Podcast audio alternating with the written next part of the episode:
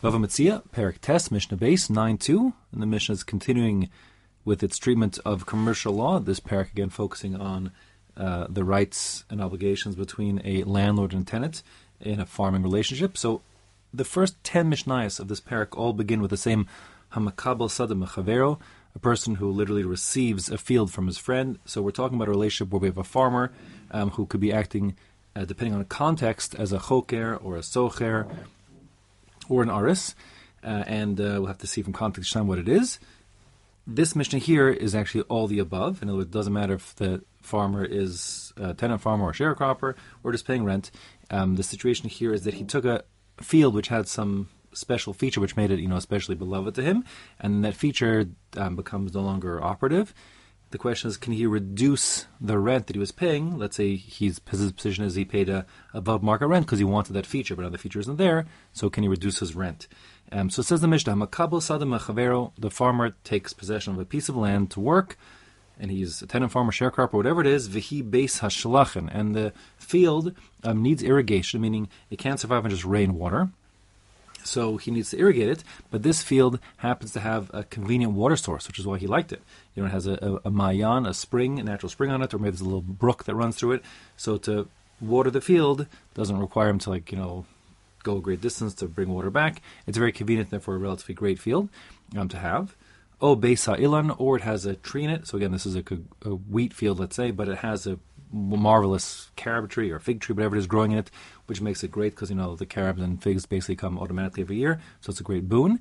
But then, so because of that, he paid some, you know, he, agreed to some agreements in terms of the tenant farming or sharecropping price, and he's his position is it was a uh, he paid a premium because he liked that feature. And then Yavesh Hamayan, but then what happens if the water source, like the spring or the little brook running through the, the field, dries up? Or niktzatza ilan, the tree, the tree gets chopped down or stops producing, so the extra beloved benefit of the field is no longer present. Says the Mishnah, Eno menake lo min chakoro. He can't deduct his rent.